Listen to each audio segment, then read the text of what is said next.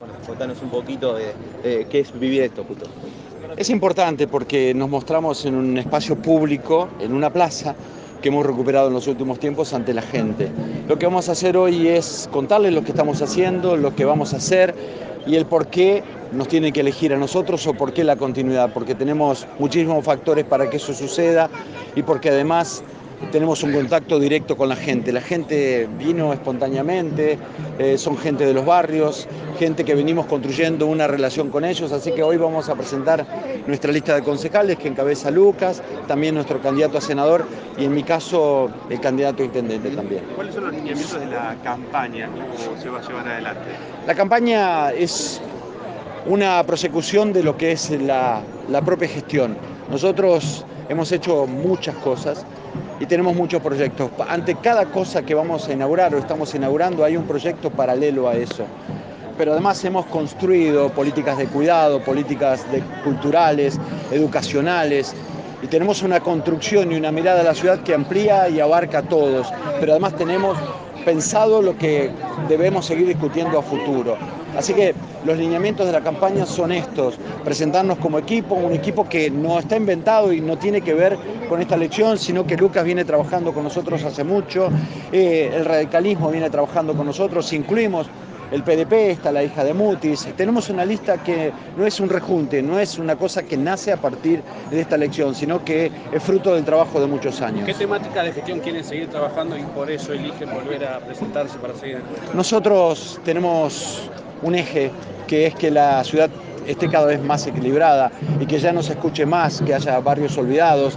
Y tenemos un plan integral que lo estamos llevando a cabo hace más de tres años y tiene segunda etapa, tercera etapa, pero también mucho de servicio público, mucho de servicio público en cuanto a que la necesidad lo necesita. El piso era muy bajo.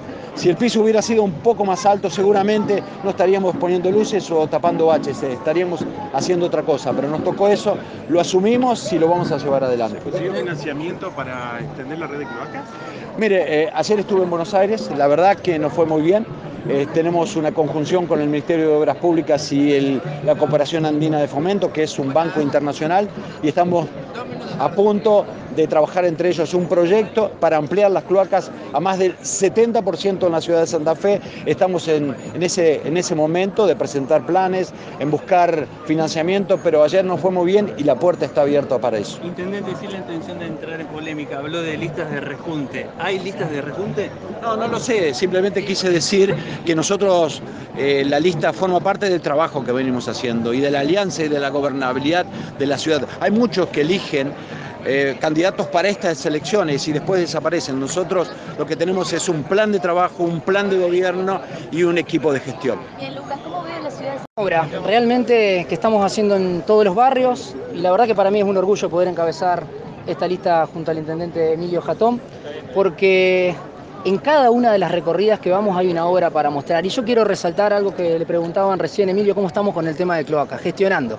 permanentemente gestionando para una ciudad que no hay que olvidar, atravesamos todos la pandemia, pero nos levantamos, una vez más los santafesinos nos levantamos y podemos ver obras en cada uno de los barrios de la ciudad. Queremos más para Santa Fe y más para Santa Fe significa no solo integrar Yapeyú, La Ranita, Cabal, eh, 29 de abril, Paradero Sarzotti, sino poder llevar a todos esos barrios que bien describía Emilio, que estuvieron olvidados durante muchísimo tiempo, con obras y servicios en todos los barrios. No es menor que lo hacemos de cara a la sociedad en un espacio público, poniendo la cara, sin soberbia, con mucha humildad, sabiendo que hemos hecho mucho, pero que no nos conformamos con eso y que vamos por hacer muchísimo más. ¿Qué es lo primero que le pide la gente? La gente permanentemente lo que nos pide es que resolvamos los problemas más concretos, los inmediatos, y por eso tan importante el tema de la iluminación. A fin de año vamos a tener el 75% de la ciudad con luz LED, impensable hasta hace algunos años donde teníamos algunas luces LED que se volvían violetas a los dos meses de colocación. Lo que nos piden los vecinos es que podamos avanzar fuertemente con un plan de obras para estar con más acceso a servicios. Y allá va la gente de la ranita, que era impensado pensar que en una lluvia no iban a sufrir un anegamiento. Era impensado pensar que el barrio, o lo que tiene que ver con Camino Viejo Esperanza, que era el viejo Zancón, horrible por cierto, y que en muchas partes sigue estando de esa forma, hoy cuente con una avenida. Era impensado pensar poder transitar y trabajar nuevas centralidades en la ciudad de Santa Fe, como es la Avenida Galicia, que está próximo a inaugurarse, o la Plaza del Pozo, que está, es utilizada por más de 2.500, 3.000 personas por día, no solo para la movilidad, sino para llegar a las oportunidades que tiene que ver con el trabajo, el empleo y la educación. El tema transporte, porque has presentado cuando te presentaste por primera vez diferentes proyectos, ¿se pudieron llevar adelante? ¿Crees que hay que profundizar en eso? Bueno, qué importante, ¿no? Uno hace cuatro años planteaba que el acceso a la vivienda, el acceso a los espacios públicos y la movilidad tenía que ser la, la agenda que nos, nos tenía que ocupar. Yo lo saben, no soy un levantamano ni hago la plancha. Eh, aportamos esta diversidad que bien describía Emilio desde el radicalismo, desde el socialismo, desde el PDP, desde personas que quieren aportar al desarrollo de la ciudad distintas miradas. Lo hacemos escuchando, lo hacemos en equipo y lo hacemos generando datos. Y desde nuestro espacio de encuentro, en su momento habíamos planteado el sistema público de bicicletas, habíamos presentado un proyecto de ordenanza que el intendente Jatón muy bien tomó, consiguió los fondos y hoy tenemos más de 120 bicicletas en 20 puntos distribuidos en la ciudad.